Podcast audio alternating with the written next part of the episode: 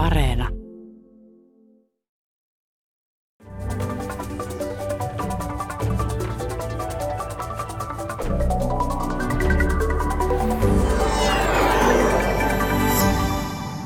Miksi vauras Siile ei ole vielä kehittynyt tulonjaltaan tasaisemmaksi? Ja miksi siellä on viime aikoina ollut isoja mielenosoituksia? Ja minkä takia siellä nyt on ruvettu uudistamaan perustuslakia? Ja miten todennäköistä on, että politiikka Siilessä on siirtymässä vasemmalle. Tästä puhuu Eija Rotinen, joka on Suomen suurlähettiläs Siilessä. Mutta minkälainen maa Siile hänen mielestään on? Suurlähettiläs Eija Rotinen. Latinalaista Amerikkaa, ainakin Suomesta katsottuna, niin se näyttää semmoiselta yhtenäiseltä. Siellä puhutaan Espanjaa, paitsi Brasiliassa. Ja katolinen kirkko on iso tekijä ja Espanjan siirtomaperintö ja nyt tietysti jo pitkä parin sadan vuoden itsenäisyys. Mutta Chile on kumminkin ei ihan tyypillisimmästä päästä. Meillä on ollut tapana puhua, että Chile on kuin latinalaisen Amerikan Suomi tai Pohjoismaa tai sitten jopa niin kuin eurooppalaisimpia latinalaisen Amerikan maita. Suomalaista täällä on semmoinen, että tällä olla vähän vakavamielisempiä, ei semmoisia hulvattoman rentoja lattareita, niin kuin tavataan ajatella.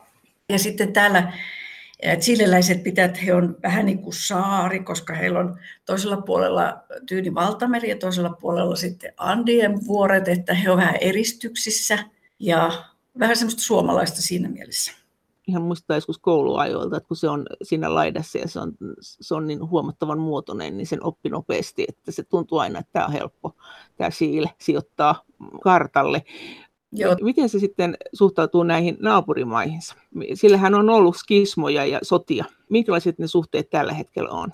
Mun nähdäkseni erittäin hyvät tuon Argentiinan kanssa joku viimeinenkin rajaselkkaus saatiin 70-luvun lopussa ratkaistua ja sieltä ei ole niin mitään minkä näköisiä riitoja ollut. Tietysti semmoista ehkä naapureiden välistä kilpailua tai semmoista, että argentinalaiset on sitä ja chileläiset on tätä vähän kuin Suomi-Ruotsi. Mutta sitten ajankohtaisempi juttu on ollut toi Bolivia, kun Bolivia köyhä maa, jolla ei ole merenrantaa ja se on ollut kansainvälisessä oikeudessa lukemattomia kertoja ja se on ratkaistu.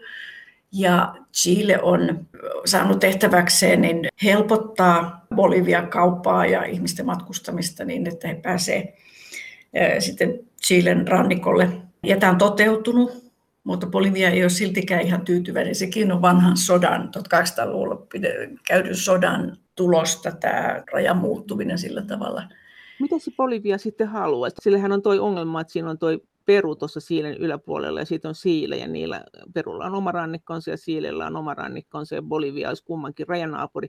Haluaisiko se oman kaistaleen tuosta Siilestä sitten, että se pääsisi merelle vai? Haluaisi oman kaistaleen just siitä. Tuosta rajalta vai? Niin. Ja siis siihen on organisoitu niin kun sellaiset mahdollisimman vähän byrokraattiset menettelyt, että siis siinä on junayhteys ja niin, että siinä olisi niin vapaa pääsy sitten sinne Chilen satamiin, mutta se on ehkä semmoinen periaatteellinen juttu, että se, se harmittaa, ja, mutta se mikä tässä on erittäin hyvä asia on, että tänä vuonna Chile ja Bolivia päättivät, että nyt diplomaattisuhteet kuitenkin palautetaan niin kuin normaalille tasolle. Täällä on ollut niin kuin Boliviasta vain, vain pääkonsuli täällä Santiagossa, mutta et kohta jossakin vaiheessa, kun asia valmistuu, niin tänne tulee sitten oikea suurlähettiläs, millä on paljon symbolista merkitystä. Siilessä alkoivat rajut mielenosoitukset vuonna 19 lokakuussa ja mielenosoituksia on ollut jonkun verran edelleen, mutta mikä se poliittinen tilanne Siilessä tällä hetkellä on? Suomen Siilen suurlähettiläs Eija Rotinen poliittinen tilanne nyt on niin toiveikkaampi kuin on ollut pitkiin pitkiin aikoihin, koska perustuslakia laativa konventti on aloittamassa työnsä.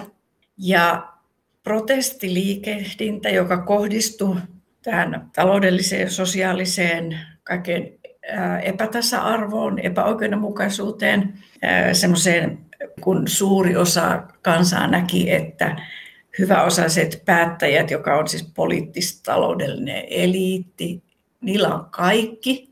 He voivat kehua, miten hyvin Chilellä menee. niin kuin aina tämmöinen vakio sanonta, että Chile on latinalaisen Amerikan vaurain ja vakain maa. Täällä ei ole mitään hätää. Mutta kuitenkin kansanenemmistöllä on ollut aika kurjaa ja on edelleen. Kuinka pieni se eliitti on ja kuinka suuri on se köyhä osa ja miten se keskiluokka suunnilleen, miten se susta näyttäytyy? Erittäin rikkaita on hyvin vähän ja sitten täällä puhutaan keskiluokasta semmoisena ryhmänä, joka suomalaisen näkökulmasta olisi osittain niin kuin aivan hirvittävän köyhää, niin köyhää, ettei Suomessa olekaan.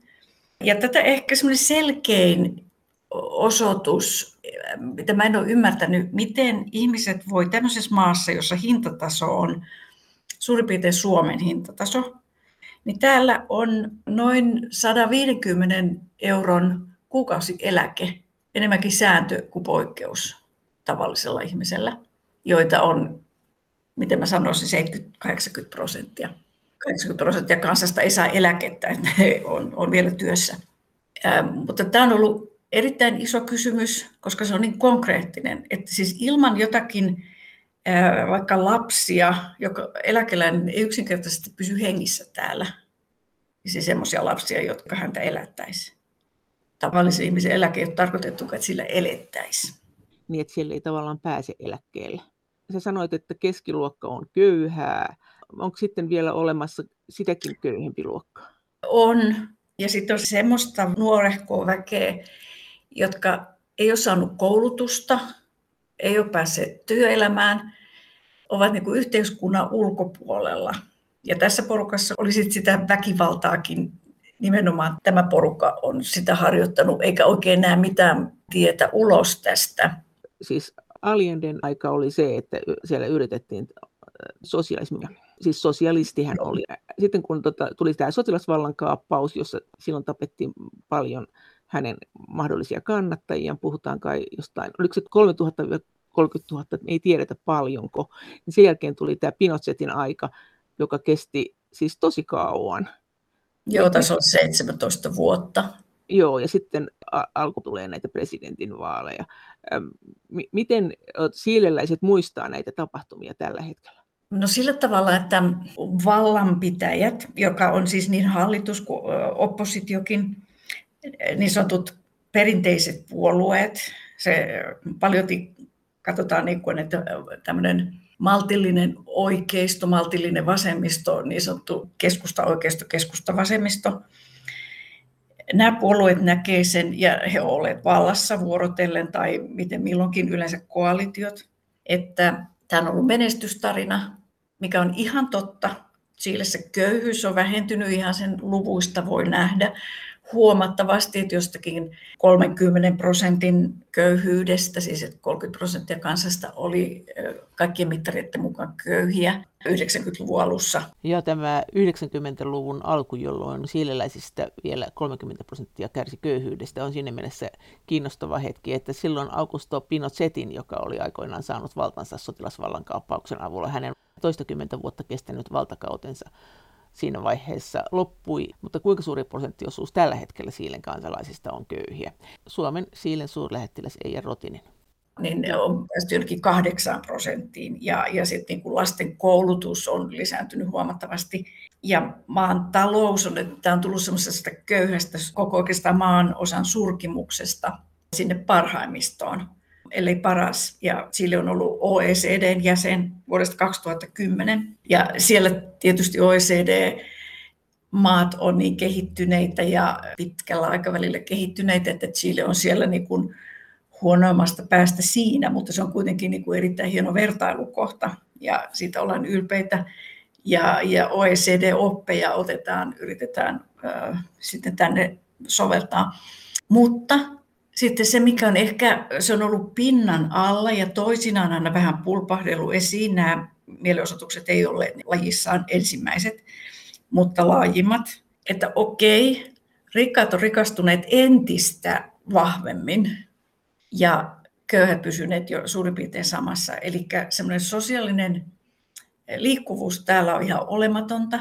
Täällä edelleen katsotaan, niin kun, että onko valmistunut näistä jostakin muutamasta huippuyliopistosta. Yleensä kaikki vallanpitäjät ainakin on. Ja ne sijaitsee nimenomaan pääkaupungissa Santiagossa.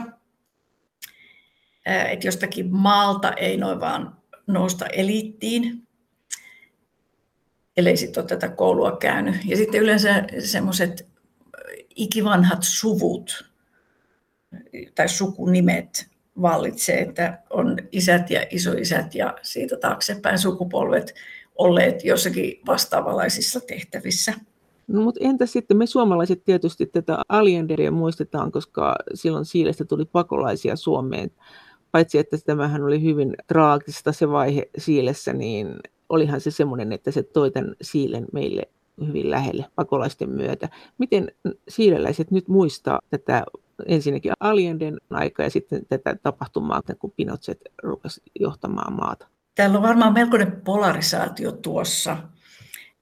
Useimmat ihmiset tietää ne faktat, minkälaista Allenden aika oli. Siinä nyt oli tietysti ulkopuolistakin vaikutusta, mutta talous ei oikein sujunut ja ihmisillä oli pula kaikesta. Ja sitä ainakin oikeistolaisesti ajattelevat, niin on sitä mieltä, että silloin ei toisin ajattelua hyväksytty.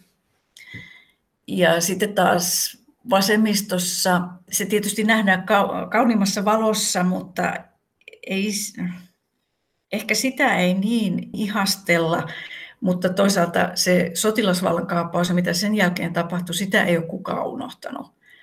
Tietysti uusia sukupolvia on syntynyt sen jälkeen ja kaikki nuoret eivät olleet kuulleetkaan koko asiasta tai olivat aktiivisesti niin kuin sulkeneet korvansa siltä.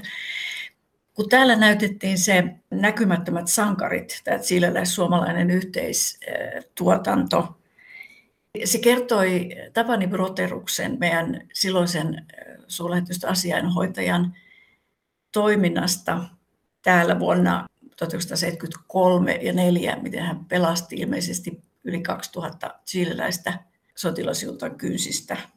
Heitä siis vainottiin ja he, he pääsi Tapani Broteruksen toiminnan ansiosta pakoon. Tämä on aivan uskomaton sankaritarina, josta ei Suomessakaan oikein monikaan tiennyt. Tämä on tullut julkisuuteen ihan vasta 2010 niin meille tuli paljon suurlähetystöön palautetta siitä nuorilta ihmisiltä, että hyvänä aikaa, että ei me olla koskaan kuultukaan tämmöisistä tapahtumista, että tämä on meidän maan asioita. Ja todella kaikki palaute oli äh, aivan ylivoimaisesti valtaosin hyvin positiivista.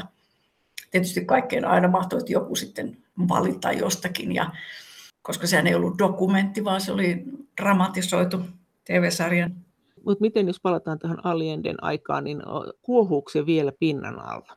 Se tilanne. Sä sanoit, että se oli hankalaa aikaa taloudellisesti, mutta miten sitä muistellaan? Minkälaisia jälkiä siitä on jäänyt Siilen politiikkaan? Minkälaisia jälkiä siitä on myös jäänyt Siilen ja Yhdysvaltain politiikkaan, koska Yhdysvallathan oli suht aktiivinen siinä. Se, eikö se tukenut Pinosettia? Suhteet Yhdysvaltoihin on oikein hyvät. He ei muistele tätä vai oliko se heistä ihan ok, mitä Yhdysvallat teki silloin? Ei luultavasti ollut, mutta, mutta se jotenkin katsotaan kuitenkin kuuluvan menneisyyteen. Ja tota, nämä suhteet on ollut oikein hyvät, niin kuin muuten on Kiinaankin. Että Chile on aika monen, yrittää ainakin tasapainoilla tässä nykyisessä myrskyssä tai aallokossa, miten sen sanoisi. Ja muuten suhteet Kiinaan, siis kommunistiseen Kiinaan perusti Salvador Allende, ja sotilasjunta ei niitä missään vaiheessa katkaissut minnekään. Että tämmöistä pysyvyyttä tässä ollut. Täällä on ehkä virallinen totuus näiden maltillisen vasemmisto- ja oikeiston vallassa olemisen aikoina näinä 30 vuotena, niin se on ollut, nyt katsotaan eteenpäin. Ja ehkä siinä just nämä levottomuudet on nyt osoittaneet sen, että ehkä ei sitten katsottu tarpeeksi eteenpäin tai unohdettiin se menneisyys liian nopeasti. Ja se, että niin kuin huono-osaisuus on erittäin yleistä täällä. Nyt on ollut ne levottomuudet, ne on ollut hyvin rajuja ja ulkoministeriön sivuillahan kehotetaan turisteja mahdollisia, joita nyt sille ei tietenkään ole, kun on korona juurikaan, niin välttämään niitä mielenosoituksia, että niihin ei saa mennä, että e-, erikoisesti ulkomaalainen ei saa mennä. Kuinka paha se tilanne on ollut näin, näin levottomuusmielessä? No se oli hankalaa. Meille jouduttiin oikeastaan päivittäin silloin vuoden 19 lokakuun puolivälistä eteenpäin, niin miettimään oikeastaan päivittäin, että joudutaanko panemaan suurlähetystä kiinni aikaisemmin kuin on normaali aika, että kaikki pääsee turvallisesti kotiin. Niitä ne keskittyy useimmiten sinne Santiagon keskustaan tietyille aukioille ja niin, että koko tämä iso alue ei ollut minkälaisessa kaauksessa hyvin, hyvin harvoin. Jonkinlaisia levottomuuksia jossakin muuallakin kuin siellä toisinaan oli, mutta pääasiassa se oli pelkästään siellä Plaza Macedanolla, Plaza Italialla, Santiago keskustassa, jossa on lähellä sitten nuo hallintorakennukset, palatsit, sumut. Ja me ei oikeastaan järjestetty, esimerkiksi itsenäisyyspäivän vastaanotto peruutettiin, koska liikkuminen eri puolilla kaupunkia oli niin vaikeaa. Ja sitten se, silloin ei ollut juhlatunnelmaa, koska maa oli aikamoisessa kriisissä. Mutta siellähän on edelleen niitä mielenosoituksia. Niitä on toisinaan, mutta, mutta toisaalta tämä pandemia tuli sitten siihen sopivaksi jatkoksi, että näitä mielenosoituksia on ehkä nyt ollut jonkun verran, kun tämä perustuslakia laativa konventti aloittaa toimintansa, ja siinä on sitten ollut kaiken näköisiä ajatuksia siitä, kun näiden yhteiskunnallisten levottomuuksien aikaan ihmisiä pidätettiin. Ja jotkut on olleet sitten pidätettynä jopa vuoden tai yli, ilman että on sitten saanut varsinaista syytöstä, että asiaa vaan tutkitaan ja tutkitaan.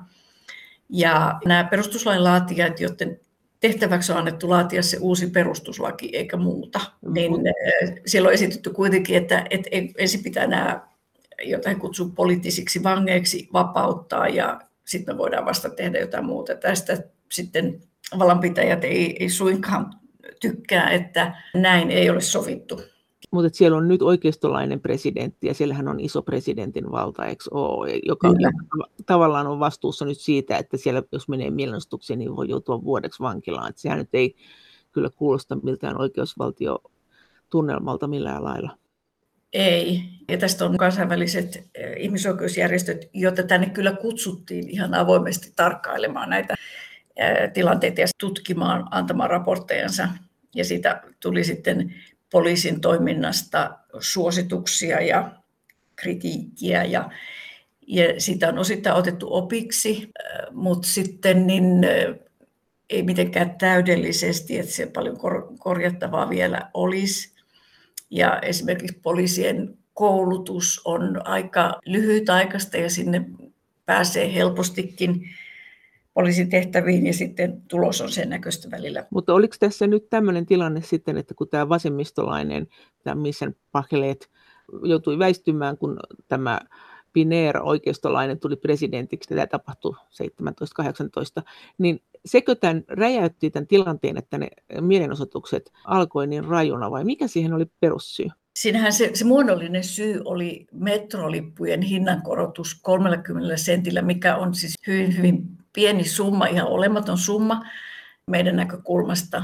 Mutta sitten siinä taustalla oli vähän niin kuin siellä arabikeväässä, että joku pieni, näennäisen pieni asia räjäytti sen, ne, kaikki padotut tunteet ja kokemukset. Ei siinä mitään sen ihmeempää ulkonaisesti silloin tapahtunut, muuta kuin vain, että se, se toivottomuus siitä, että maan tilannetta kehutaan kovasti ja talous on erinomainen. Tämä oli melkein, mä sanoisin, että vähän pitkästyttävääkin kuunnella Chilen poliitikkojen juttuja.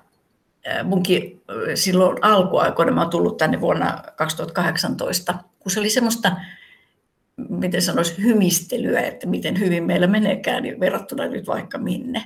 Ja sitten kuitenkin näki tämän, tätä todellisuutta, että miten ihmiset voi tuommoisilla palkoilla tai eläkkeillä elää, kun nämä hinnat on minustakin kalliita. Miten sitä sitten sanotettiin siellä mielenosoituksissa vai sanotettiinko? Eihän mielenosoituksissa välttämättä mitään sanoteta, siellä vaan huudetaan, että tässä on nyt kapinameininki ja me ei kestetä. Mutta jos se alkoi metrolipuista, niin sait sä siitä jonkunnäköistä selvää, että mikä se oli se tiukka analyysi, mikä se oli se viesti, se mielenosoitusten viesti? Siinä on puhuttu arvokkuudesta tai niin kuin dignidad, niin kuin ne täällä sanoo, että ihmiset, tavalliset ihmiset on jotenkin syrjäytetty ja vallassa oleva eliitti, on se sitten vasemmalta tai oikealta, mutta jos pääsee niin kuin kongressiin vaikka, niin rahahuolet loppuu siihen ja sitten vieraantuu kansasta kokonaan. Ja se on tietysti näkynyt esimerkiksi sillä tavalla, että kun on tämä polarisoituminen, vasemmisto on kuitenkin vasemmisto, oikeisto on oikeisto, että siellä ei oikeastaan yhteen hiileen ei ole puhallettu. Toinen on vahvasti aina oppositiossa ja toinen sitten vallassa vuorotellen yleensäkin. Niin parlamentissa ei saada oikein semmoisia uudistuksiakaan läpi, semmoisia välttämättömiäkään uudistuksia, koska kun se on tuon vastapuolinen esitys. Siis se arvokkuus liittyy tähän köyhyyteen, että jos sä oot hyvin köyhä, niin sun arvokkuutesi siinä osin menee. Tämä on se ajatus, eikö niin? Joo, jotenkin, että kansaa ei kuunnella, että, että se eliitti on niin vieraantunut tavallisen kansan elämästä, että ne voi puhua mitä vaan, mutta niin kuin mitään ei tapahdu. Ja eh, kun chileläisille on syötetty sitä, että no niin, että nyt että on kaikki vapaus ja saa yrittää, ja on perustettu paljon yksityisiä yliopistoja, jonne pääsee niin kuin huonommilla papereilla. Eli sinne pääsee ne köyhemmän väestön huonoissa julkisissa kouluissa käyneet lapset, pääsee rahalla sitten yksityisiin yliopistoihin jos ei sitten ole niin nuukaa se joku lukiotodistuksen keskiarvo. Ja sitten vanhemmat kerää viimeisetkin pennosensa, että saavat lapsensa sinne yliopistoon, mutta se ei tuokaan sitten sitä luksustyötä ja hyviä tuloja, joilla sitten kaikki velat maksettaisiin. Opintovelat, koska se ei ole sitten todellakaan halpaa lystiä se yliopisto-opiskelu. Niin tämä, tämä on yksi tekijä, että on semmoinen suunnaton pettymys siihen, että meille luvattiin, että siitä se sitten ura urkenee ja on joku tämmöinen meritokratia, että jos hyvin pärjät opinnoissa, voit saada hyvän työpaikan ja siitä edetä ja niin kuin, että elämä voi muuttua ja, ja köyhien vanhempien lapsista voi tulla varakkaita, jos tekevät työtä se eteen. Ja sitten nähdään, että, tai, tai miten, mitä tämä, mistä tätä maata ja eliittiä kritisoidaan, että ne samat suvut, isästä poikaan ja äidistä tyttäreen, niin saa parhaat paikat kaikkialla. Ja sitten politiikka ja talous on niin läheisesti yhdessä, että tuo nykyinen presidenttikin hän on miljardööri ja tulee liike-elämästä. Mutta eikö se sitten, jos ajatellaan sitä Siilen taloutta, niin siellä on kuitenkin vasemmisto aina välillä vallassa. Sen nyt luulisi olevan aika helppo homma niin kuin esimerkiksi verotuksen avulla tasata niitä tuloeroja ja, ja poliittisesti tasata niitä tuloeroja. Vai eikö se ole? Mihin se sitten kaatuu? Eikö siellä ole vasemmistollakaan todellista halua tähän, tai vai eikö sillä ole kykyä siihen, että se Siilen talous, kun sitä katsoo, niin sehän on tämmöistä, että viedään raaka-aineita ja maataloustuotteita ulkomaille, että sen talouden rakennehan ei ole semmoinen ihan hirveän kehittyneen maan rakenne. Ei ole, ja sitä haluttaisiin vientituotteiden valikoima haluttaisiin laajentaa ja jalostusastetta nostaa. Verotus on nyt iso juttu. Tuloverotus on kai kohtalaisen hyvällä mallilla. Sanotaan, että normaali palkansaaja maksaa kyllä veroa, mutta täällä on paljon enemmän kiinnostaa toi arvonlisävero, mikä on 19 prosenttia, aika korkea minusta. Ja sehän se nyt ei ainakaan ole sille oikeudenmukainen köyhimpiä ajatellen, ei niin kuin minkään tutkimuksen mukaan ymmärtääkseni. Mutta sitten kun on riittävän paljon pääomia, niin siinä verovähennykset, joilla pystyy sitten niin kuin aika lailla nollaamaan veronsa, niin ne on erittäin yleisiä. Ja se on yksi asia, mitä nyt on puhuttu, että millä jo näitä pandemiakuluja, niin niihin saataisiin rahaa. Niin on tämmöisten epäoikeudenmukaisten tai turhien verovähennysten vähentäminen. Mutta onko siellä sitten mitään pitkän tähtäimen suunnitelmaa siihen, että köyhimpien ihmisten tuloja saataisiin nostettua? Että onko siellä tämmöistä poliittista keskustelua onko siitä jonkunnäköinen yksimielisyys tai onko vasemmisto yksin sen asian kanssa, että tämä on ongelma? Suomen Siilen suurlähettiläs Eija Rotinen. Siis täällä on yleinen, yleinen ongelma on se, että kun hallitus vaihtuu, niin sitten vaihdetaan kaikki ja aloitetaan nollasta. Ja mitä ne edelliset ovat tehneet, tässä nyt viimeiset äh, aika monta vuotta on nimenomaan vuoroteltu vasemmisto, oikeisto, vasemmisto, oikeisto, kullakin aina neljä vuotta kerrallaan, jolloin siinä, ei, siinä ajassa, ainakaan kun kovin suurta enemmistöä kumpikaan ei ole onnistunut saamaan, että siinä on vähän niin kuin neuvoteltava, ja vastapuoli ei useinkaan ole kovin neuvotteluhalunen, niin kunkin hallituksen ne saavutukset on suhteellisen pienet. Pahimmillaan se menee niin, että sitten puretaan se, mitä ne edeltäjät teki ja muutetaan johonkin toiseen suuntaan. Että kaikenlainen jatkuvuus edes niiden köyhien näkökulmasta, niin se ei oikein milloinkaan tule mitenkään kestävällä tavalla hoidettua. Eli sä et näe myöskään mitään toivoa siinä, että etenkin köyhien ihmisten tilanne jollain lailla paranisi, vai näetkö? Vaikea sanoa, mitä siitä tulee, mutta nyt on kyllä semmoinen henki hyvin vahvasti, että asioista kuitenkin puhutaan ja jonkunlaisesta sosiaaliturvasta Sekin on tullut keskusteluun. Se on hyvin riitasta keskustelua, mutta voi olla, että kun tarpeeksi riidellään, niin sitten jossain vaiheessa päästään ihan ratkaisemaan näitä asioita. Täällä on kuulunut hämmästyttäviä kommentteja noiden poliitikkojen suusta, miten tietämättömiä silloin on oltu, miten toinen osa kansasta elää. Millä lailla? Niin kun nykyisen hallituksen ministerit, joita kyllä on niin kuin vaihtunut lennosta aika useaseen otteeseen jo, totesivat, kun jossain viime vuonna, kun pandemia oli uusi ja ihmiset oli yksi kaksi pakotettu karanteenissa kotiin, eikä tullut tuloja, eikä tullut rahaa, eikä tullut ruokaa eikä mitään, niin täällä jaettiin ruokapaketteja ja sitten ministerin johdolla niitä vietiin sitten eri puolille. Niin tuli niin kommenttia, että minä en tiennyt, miten, minkälaisissa oloissa ihmiset asuu. Tai sitten joku ministeri totesi, että, että kun valittavat noista metrolipuhinnoista, että matkustaisivat, tulisivat aikaisemmin töihin, koska siellä on niitä halvempiakin aikoja. Ilmeisesti jos, miten nyt olisi aamulla viideltä matkustaisi, niin se olisi jonkun sentin halvempi se lippu. Ja sitten joku lausui, että kun valittavat korkeista hinnoista, että kukat nyt on ainakin halpoja, että nyt kun on joku ystävänpäivä, niin kannattaisi ostaa kukkia se, se oli aika lailla semmoista kuulosti elitistiseltä. Minkälaiset jäljet se Pinochetin aika jätti, että muisteleeko sitä ihmiset kaiholla vai onko siitä olemassa minkälainen käsitys? Kyllä se on nyt ainakin viime aikoina jäänyt sillä tavalla taustalle, ikäväksi muistoksi tietysti, koska tälle nykyiselle hyvin, niin kuin monet sanoo, neoliberaaliselle systeemille, niin pohja luotiin Pinochetin aikana. Ja siinä oli sellainen, että siis yksityistettiin teollisuutta, liike-elämää, kaikenlaista, mikä oli sotilashallinnolle epätavallista, ainakin tässä maan osassa. Sitten on sanottu, että Chilen talous alkoi silloin sitten nousta hyvinkin, että muissa sotilashallinnon maissa niin tuota, oli valtioomistusta ja valtioyrityksiä ja, ja tämmöistä, että ei niin kuin hoksattu mennä siihen yksityistämislinjalle ja talous ei sitten noussutkaan. Mutta onko se näin, että Pinochetin jälkiä on tämä suuri taloudellinen eriarvoisuus, että silloin se repes ja sitä ei ole saatu Joo. takaisin?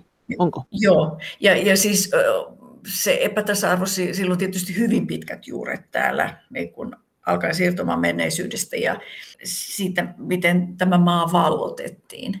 Siitä mm. tulee sitten yksi iso teema tässä perustuslakiasiassa. Tässä on siis hyvin paljon teemoja, alkaen vedestä ja eläkeistä ja dignidadista, niin alkuperäiskansoihin. Et nyt kiitos tämän, näiden yhteiskunnallisten levottomuuksien ja silloin syntyneen hyvin laajan kansalaiskeskustelun, niin sitten myös päädyttiin siihen, että tuo Mapuche-kansa, joka on suurin näistä alkuperäiskansoista ja asustaa erityisesti tuolla Araukanian alueella, ja siellä on paljon levottomuuksia, siellä poltetaan omaisuutta ja se on vähän hallitsemattomassakin tilassa, että näiden kansojen identiteetti olisi lopultakin sitä olisi alettava kunnioittaa. Ja sitten sinne tulikin että näistä 155 perustuslainlaatijasta 17 on nimenomaan alkuperäiskansojen kiintiössä. Mutta siis se perustuslakiasia, mihin sä nyt viittaat, joka osin myös liittyy näihin mielenosoituksiin, niin tämä on tämmöinen vähän pitempi keskustelu, että Siilen perustuslakia halutaan muuttaa ja ollaankin muuttamassa. Se on se Pinochetin aikainen perustuslaki, johon ollaan nyt tyytymättömiä. Miten on ne perustuslain ne isot kysymykset, kun sitä nyt ollaan muuttamassa, ja minkä takia se tehdään näin, että sinne valitaan joku porukka tekemään sitä, miksei juristit tee, tai siis miksei se riitä, että juristit tekisivät niin kuin kansanedustuslaitos päättää. Musta se tuntuu, tämä on mun henkilökohtainen näkemys, että chileläiset ei heti sano, miltä tuntuu. Ja he ajattelivat, että okei, 30 vuotta sitten nyt alkaa demokratia, sehän tehtiin kansanäänestyksellä päätös siitä. Ja nyt asiat menee parempaan suuntaan ja aika pitkään ne menikin. Ja sitten huomattiin, että ei ne nyt sitten kuitenkaan, mikään hän ei täällä muutu. Ja tämä kokonaan uuden perustuslain tekemisvaatimus syntyi jo ennen näitä vuoden 2019 levottomuuksia, mutta siinä se nousi pintaan sitten oikein kunnolla. Ja päädyttiin siihen, että järjestetään kansanäänestys. Konservatiivisemmat voimat oli sitä mieltä, että eihän tässä perustuslaissa ole mitään vikaa, että tästähän on, sitä oli oikeasti uudistettu pitkin 2000-lukua ja 90-luvullakin. Mutta sitten tyytymättömimmät oli sitä mieltä, että on siis jo periaatteessa, että silloin epädemokraattinen pohja, kansa ei ole ollut siitä päättämässä. Ja siinä on niin kuin monia sosiaalisia kysymyksiä, mitä ei voida ratkaista, koska perustuslaki estää. Siinä on paljon semmoista yksityistämisiä. Täällä on esimerkiksi vesi täysin yksityisomistuksessa ja aiheuttaa sitten vesipulaa ja, ja sitä, että joillakin alueilla ei täytyy lopettaa maanviljelys, koska ei ole niin kuin varaa ostaa sitä yksityistä vettä. Ja sitten joillakin kaivosjäteillä on vettä vaikka kuinka paljon tuhlattavaksi asti. Niin tota, tästä järjestettiin sitten lokakuussa vuonna 2020 kansanäänestys, että muutetaanko perustuslaki vai eikö muuteta. Ja toinen kysymys, valitaanko siihen kokonaan uudet edustajat, joita olisi 155, vai puolet nykyisestä parlamentista, kongressista ja puolet sitten erikseen valittavia.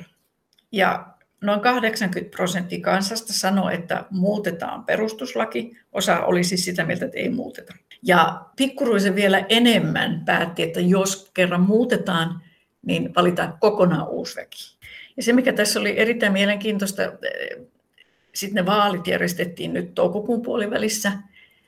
Äänestysprosentti oli chileläinen normaali 40, järkyttävän alhainen, mutta tällä se oli vain niin alhainen. Kovin paljon enempää täällä ei äänestetä, paitsi kansanäänestyksessä, jossa puolet, reilu 50 prosenttia äänesti.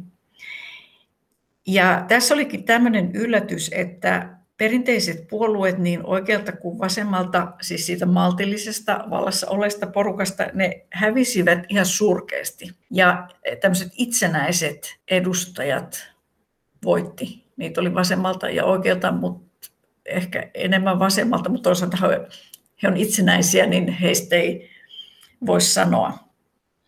Niin täällähän on nyt tänä vuonna suuri vaalivuosi, että paitsi että tämä perustuslakia laativa konventti aloittaa, niin täällä on nyt valittu uudet kunnanvaltuustot, kunnanjohtajat ja sitten semmoiset kuvernöörit, mitä ei aikaisemmin koko maassa ollut. Se on osa semmoista desentralisaatiohanketta. Ja sitten kongressi, eli siis parlamentti ja presidentti valitaan loppuvuonna. Se on sitten sen tulevan presidentin kaudella, hän aloittaa sitten maaliskuussa, niin se perustuslaki, jonka määrä valmistua sitten ensi vuoden heinäkuuhun mennessä mun laskujen mukaan, niin se tulee sitten niin kuin uuden hallituksen, uuden presidentin aikana. Siitäkin pidetään sitten muuten vielä kansanäänestys.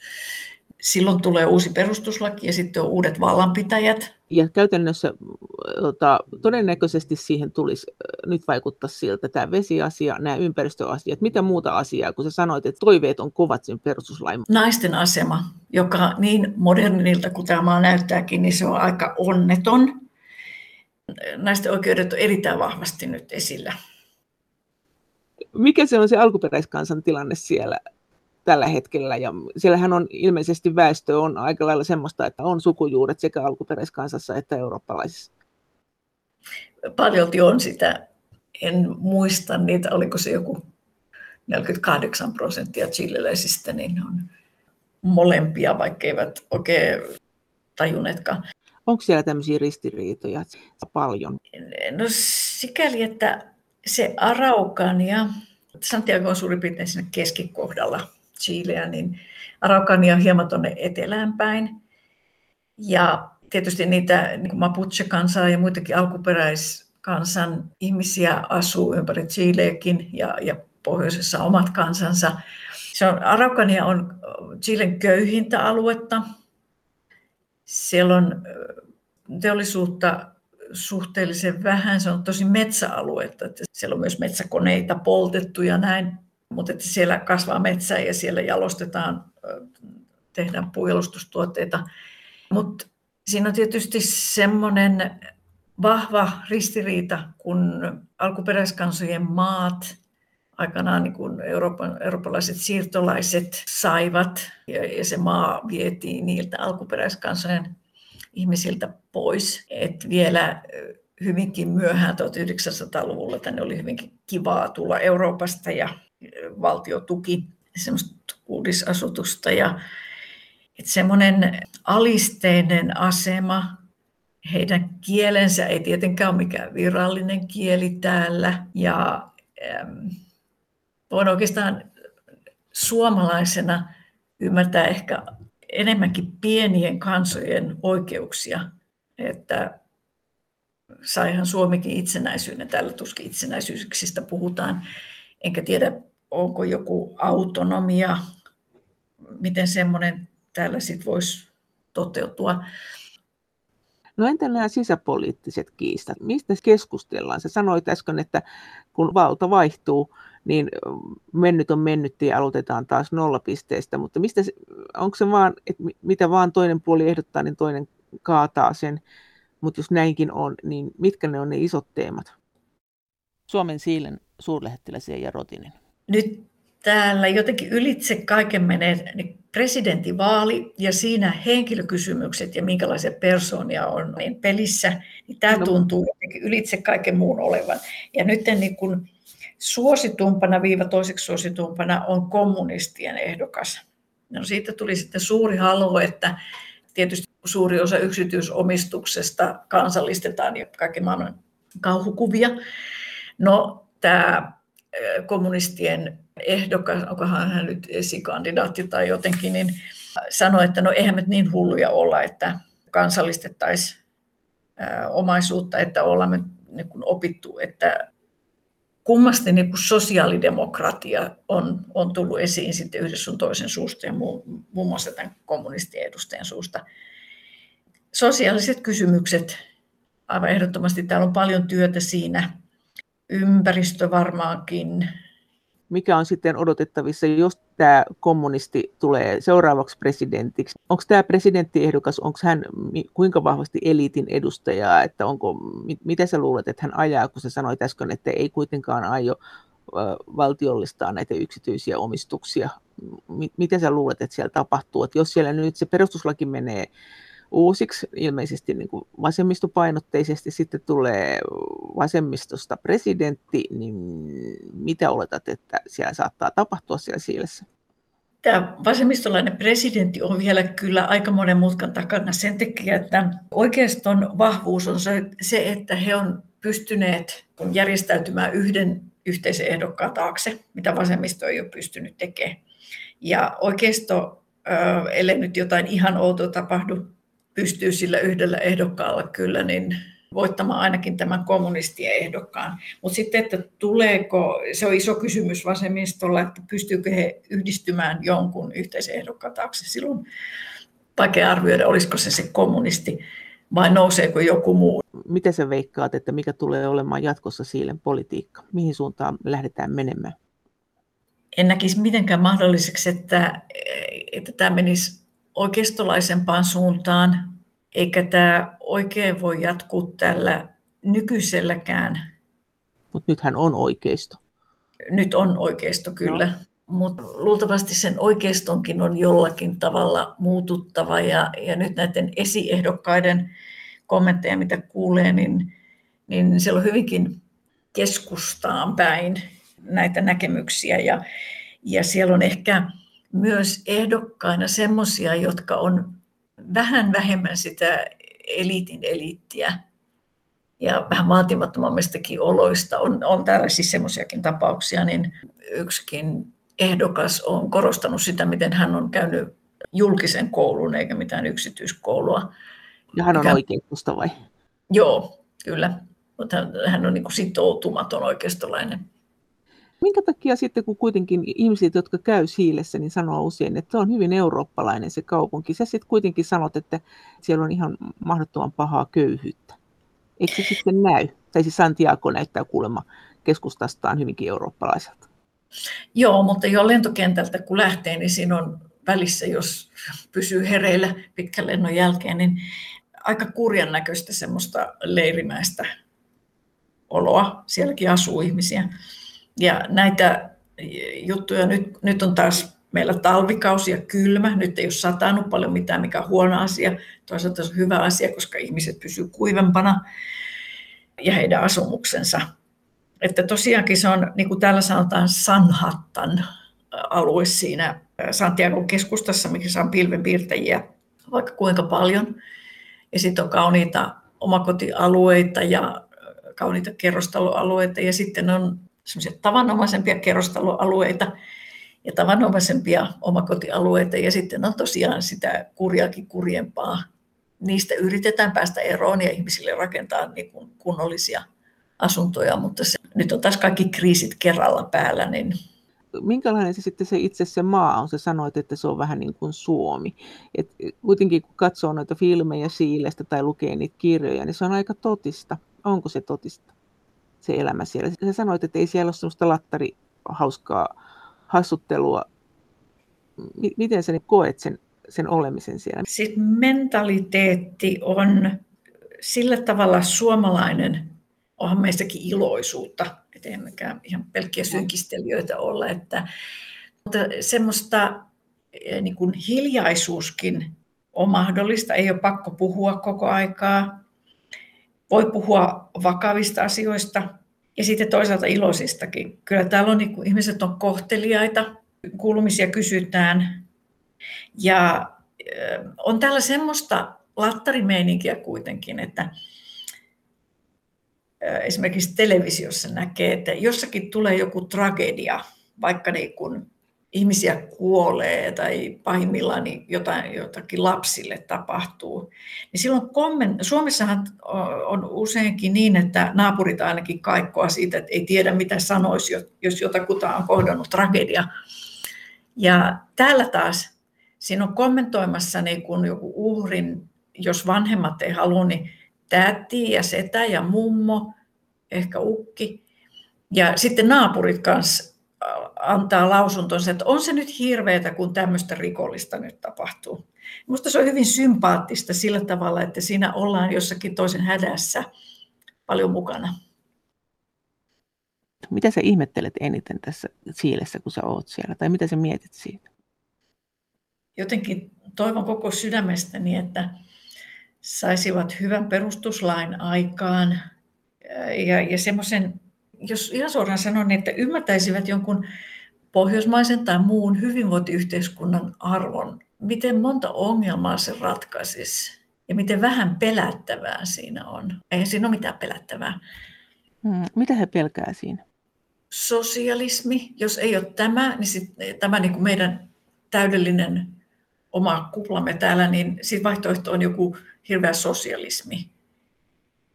Ja, ja tietysti kun täällä katsotaan, että niin kuin tämän maa, maan osan NS-sosialistiset maat, joku Venezuela, Nicaragua, Kuuba, ei nyt ole sillä tavalla houkuttavia malleja, tai Argentiinakin, koska sikäläinen vasemmistolainen populismi niin tuntuu kauhistuttavalta täällä. Näin. Näetkö, että sinne tulee kulttuurisia piirteitä jostain muualta? Tuleeko internetin kautta nuorisolle? Sä sanoit kuitenkin, että siellä on väestö niin köyhä, että suurimmalla osalla ei sit ilmeisesti ole edes varaa nettiin. Tänne on kuitenkin tulossa 5G-verkko, jonka toisin kuin tähän asti olevat verkot, niin siitä on tarkoitus tulla kattava maantieteellisesti, mitä se ei ole nykyinen ollut, jolloin ihmiset todella pääsisivät siihen. Älypuhelimia on paljon tietoa nykymaailmassa on ja Chilessäkin kyllä ja yhteyksiä on. Mutta pidätkö sitä todennäköisenä, että tämä muutos, joka sinne tulee, niin se on rauhanomasta, kun siellä kuitenkin on ollut ne mielenosoitukset ja on edelleen niitä mielenosoituksia, että jossa on siis kuollut ihmisiä ja teidänkin teidän suurlähestysten sivustoilla niin todella ankarasti varoitetaan olemasta niiden lähelläkään ja sanotaan, että ne on vaarallisia. Joo, siinä on suurlähetystön kannalta niin kuin se seikka, että nyt paikalla mahdollisesti olevat suomalaiset tajuaisivat, että Chilen lain mukaan, jos ulkomaalainen osallistuu johonkin mielenosoitukseen, ja en tiedä mikä katsotaan osallistumiseksi, niin heidät voidaan karkottaa maasta saman tien. Että sitten se matka katkee siihen, jos jää kiinni. Niin No entäs se sitten se väkivalta siellä? Onko tarkoitatko sitä, että se kyse, kyse on nyt tästä eikä siitä, että ne on niin väkivaltaisia enää? Tällä hetkellä niitä mielenosoituksia on hirveän paljon vähemmän kuin mitä oli aikaisemmin. Ja, ja tämä pandemian aikana nämä ulkonaliikkumisrajoitukset on niin tiukkoja, että ne on hyvin yksittäisiä tapauksia. Se on aivan oikeastaan eri todellisuus kuin silloin vielä vuonna 19 ja vuoden 20 alussa. Et tietysti kun todellisuus ei vielä ole muuttunut juuri minnekään, tämä on pelkkää teoriaa, että meillä on nyt perustuslakikonventti ja siihen edustajatkin valittu, mutta kun yhtään pykälää ei ole vielä tullut, ja, ja vaikka perustuslaki onkin, niin, niin sehän ei vielä tarkoita, että kaikki muut lait olisi just niin kuin pitäisi ja miten verotusasiat ratkaistaan ja kaikki, että siis haasteita riittää vaikka kuinka paljon. Se, se mikä on myös mun harras toivomus, että myös köyhempi väki kävisi äänestämässä ja äänestäisi sitten niin kuin oikeita haluamiaan edustajia, jolloin eiköhän jotain alkaisi tapahtua. Et jos vaan varakkaampi väki äänestää, niin eihän mikään silloin muutu. Mutta kun sä sanoit, että ei sekään auta, että köyhä äänestää, koska heidänkin edustajansa on jo eliitin edustajia. Mutta toisaalta nyt on niin kuin pientä toivoa, koska nyt on näitä itsenäisiä, joita nyt sitten laajasti niin. arvostetaan. Ja sitten, että jos enemmän kuin 40 prosenttia kansalaisista äänestäisi, niin silläkin voisi Tätä ei ole vielä tutkittu, että kun äänestysprosentti oli vain 40, niin miten silti sinne tuli niin paljon semmoisia ei-eliitin edustajia valituksi. Minkä takia se sitten, kun tässä kun olen katsonut näitä videoita tässä ennen tätä ohjelmaa niin kuin pitkin ja poikin Siilestä ja lukenut näitä juttuja, niin se on ihan hirveän ankea se tunnelma, mitä Siilestä tulee. Siis todella ankea. Siis voiko se olla se Siile niin ankea oikeasti? Vai minkä takia sen Siilen julkikuva on ihan hirveän semmoinen, että kylläpä on se on kuitenkin vauras maa ja niin edelleen, vaikka siellä on nämä isot ongelmansa, mutta ymmärrätkö mitä tarkoitan? Joo. Ei täällä niin ankeeta sit ole kuitenkaan. Onko se vain semmoinen maa, että he puhuu mielellään ongelmista? On. Ja semmoista itsekritiikkiä, se on ehkä suomalaisten kanssa yhteistä. Että semmoinen meillä täällä tämmöistä se on varmaan kyllä ihan sympaattista vaihteeksi tuommoinenkin. Siis Joo. Toisaalta sitten joskus ollaan niin ylpeitä, niin kai se on kyllä vaikka missä. On semmoista kritiikkiä ja sitten sanotaan, että jos jostakin vaikka lehdistä lukee noita sit kommentteja, mitä on sähköisissä lehdissäkin, niin, niin se on joskus melkein huvittavan itsekriittistä, että no eihän Chiilessä nyt tietenkään tuommoinen onnistu ja kattokaa nyt, miten meillä on tämä hoidettu. Ja tota, ei missään ole näin typerää ja tämmöistä. Ja, että semmoisia kommentteja kyllä on. Niin, että tavallaan kun sieltä tehdään näitä juttuja, niin siellä tulee itseruoskintaa ja ongelmaa ja analyysiä tulee, mutta kyllä se julkikuule on vaikutuksensa. Niin, Täällä on jotenkin semmoista niin kuin rahoituslaitoksia ja finanssikysymyksiä ja semmoista tavallisille ihmisille aika kuivan oloista tämä keskustelu. Täällä on semmoisia valtion velkaa pelätään hirveästi ja aivan hirveältä, jos tämä nyt velkaprosentti nousee ja semmoinen talouskuri on jotenkin tyypillistä täällä. Onko se kuinka kova se heidän velkansa nyt sitten? paljon alle Suomen tason, mutta nyt, Joo, nyt mä kyllä muistan niitä uusimpia. Joo. Mistä se ylpeys sitten tulee? Siinä voi olla jotain siitä eristäytymistä. Ja sitten se, että joku kertoi mulle, että kun Chile on aina tottunut olemaan, tai vähän vanhemmat sukupolvet, että me ollaan köyhä, niin kuin Suomikin on ollut. Ja sitten kun on noustu, että esimerkiksi Argentiina aina semmoinen niin isoveli tuossa, sehän on isompi väestöltään, ja Argentiina on semmoinen ulospäin suuntautuva, erittäin ylpeä ja kaikkea. Ja, ja Chile on niin kuin kaikilla mittareilla paremmassa jamassa kuin Argentiina. Ja täällä vastuullisempaa politiikkaa tykkäävät harjoittavansa. Mutta onko sitten Siilen köyhät köyhempiä kuin latinalaisen Amerikan köyhät keskimäärin? Ymmärtääkseni eivät. Kuitenkaan. Niin. Onko se varakkaampia kuitenkin vai samoissa? Mä ymmärtäisin, että on niin varakkaimpia niistä köyhistä koko maan osassa. Jos me lasketaan, siis lasketaanko me nyt sitten nämä keskiluokkakin köyhiin? Mm, Tämä on joo. tietysti ihan häilyviä rajoja, mutta jos ajattelet, niin kuin, jos sä sanot, että, sä sanot, että se on tavallaan kahtia se kansa, että se keskiluokkakin kuuluu siihen köyhään.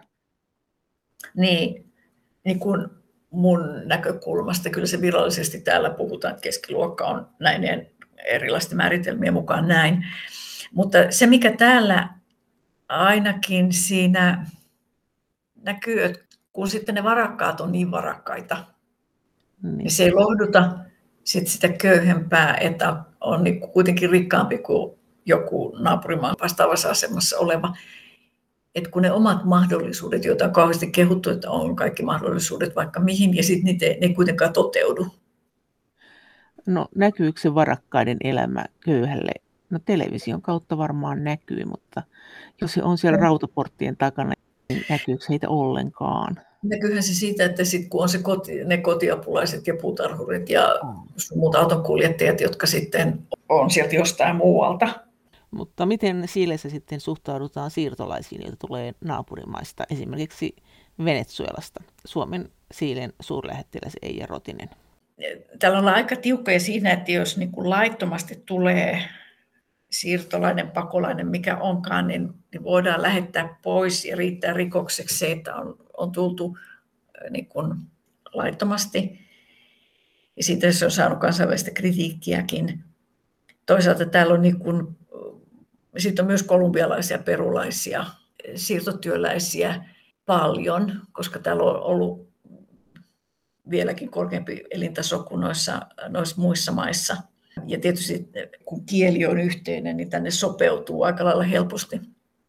Miten he suhtautuu Espanjaan nyt, kun Espanja oli aikoinaan, piti valtaa siellä, siellä hän itsenäistyi silloin siinä samoissa kähinnöissä, kun Napoleon pisti Euroopan sekaisin, niin silloinhan nämä Etelä-Amerikan maat isosti alkoi sen itsenäistymisprosessinsa. Espanja on näistä EU-maista suurin investoija, että niillä on kaiken näköistä, ne on tänne investoineet sieltä ehkä 90-luvulta lähtien. Ja ne on hirveästi kaikessa aktiivisesti espanjalaiset mukana ja täällä on kai niin kuin siirtolaisiakin sieltä, näin uusia tulokkaita.